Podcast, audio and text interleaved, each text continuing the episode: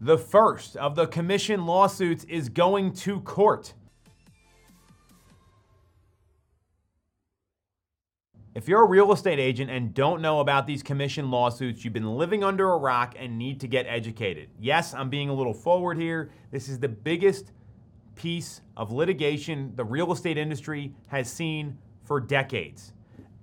Before we get into what that means and how you should run your business, if you like what you see here, you learn something, or you just appreciate the content that we're putting out, give us a like, subscribe to the channel here, and we'll make sure we keep all this information coming. So, it's the week of October 16th. This is the week that the first of the two commission lawsuits is going to court. Opening arguments are happening yesterday on October 17th. The trial is set to last up until November 3rd with a verdict predicted on November 6th.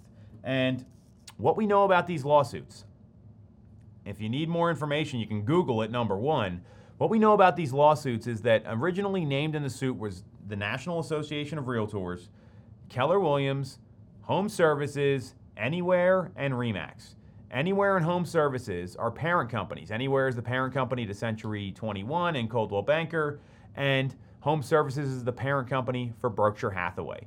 So those are all the people named in the lawsuit. The terms of the settlements were very similar for both companies. Basically, doing things you should be doing already as a good real estate agent specifically not saying it's free to use your services as a buyer agent or not filtering out listings by the offer of commission or refusing to show someone a home where you don't like the offer of commission, which is what every good agent should be doing. Let me be very clear there.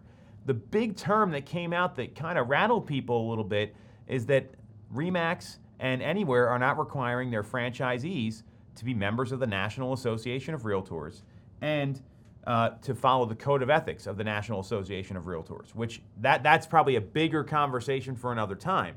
This is very similar to the DOJ NAR settlement that happened prior to the Biden administration being elected and subsequently got overturned, which is like the first time in history that ever happened.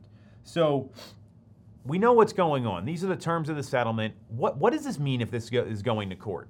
And there's a company out there, it's called Keefe, Bruyette, and Woods, they're an investment banking firm in New York City. They did an analysis on this and they feel the commission pool could potentially drop up to 30% because, as part of the terms of the settlement, you don't have to offer out an offer of compensation to a buyer agent for Remax and for Anywhere, which we've seen local MLSs start to adopt this.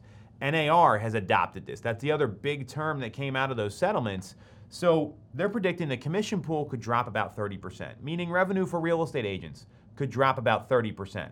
So this is going to be very interesting to see how this goes. We've already seen questions from consumers asking about these commission lawsuits and what that means and do they have to pay a buyer agent. So this is going to come up and what is likely going to happen here, I would not be surprised if this goes down. If you've ever seen those commercials for mesothelioma, where if you were treated for mesothelioma between this time and this time, you might be entitled to compensation. There could be something very similar that happens after this lawsuit is over. If you bought a home between this date and this date, or you sold a home between this date and this date, I don't know what the commercial is going to say, I just know what they look like.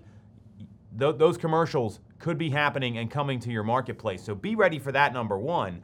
But really, there's three things every real estate agent who is serious about their business should be doing in light of these lawsuits. The first one is what's your plan to generate listings?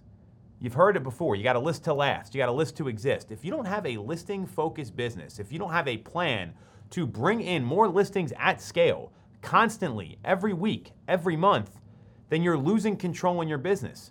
When you list homes, you have control. Think about what it's like having offer deadlines to deal with, where some of these agents that are out there, they come up with these knucklehead deadlines of, hey, nine o'clock on Sunday, we're going to be reviewing offers. When you list the home, you can advise the seller when to set the deadline. And maybe it's, hey, we'll set a deadline of Monday. Let me review everything and let's talk on Tuesday to handle things during normal business hours like a true professional instead of coming up with a cockamamie, ludicrous deadline that forces everyone to get all riled up. That's number one. Think about the control you have there in your business when that happens. Well, now, if there's a question of offer of compensation, there's not that entitlement to, I showed the home, I'm getting paid.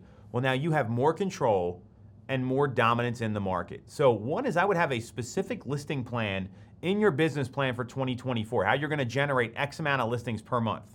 Our team goal is to eventually get to 100 listings coming in a month, and we've set a number for this quarter, we have a number for the first quarter, we have a game plan here to do this. That should be part of your business plan. That's number one.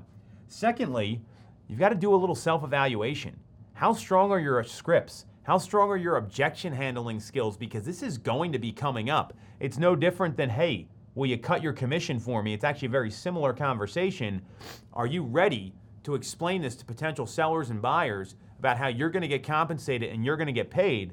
Because if you're not, you're going to get run over by the people that know the law, know the cases, depending on how this ruling goes. But forget the ruling. Let's look at what these other major companies have already done. Remax, Anywhere, NAR, they've all said, hey, you don't have to offer buyer compensation out anymore. Bright MLS did the same thing. It's the second largest MLS. So you've got to have a skill building plan in your business plan about how you're going to handle these objections more effectively. And the third component is going to be how strong is your appointment? Are you delivering the appointment when you meet with a seller or when you meet with a buyer with conviction? Are you setting the expectations up front? Are you doing the things that you know you need to probably do right at the first meeting in order to, one, get them to be on your side, two, win the business, and three, be able to navigate all this so you get compensated for the work that you're putting in? So there's a little self evaluation here. Three things to be thinking about in light of these commission lawsuits. And if you're not focused on how am I generating listings, how am I handling these objections, and how strong is my appointment so I can almost eliminate the objection before it comes up, then you might be primed for disruption once this lawsuit's moved forward. So, really evaluate this. These are the three things you should be thinking about. Anything I can do to help, let me know. And if you got some value out of this video or you felt like it helped you, subscribe to the channel and give us a like.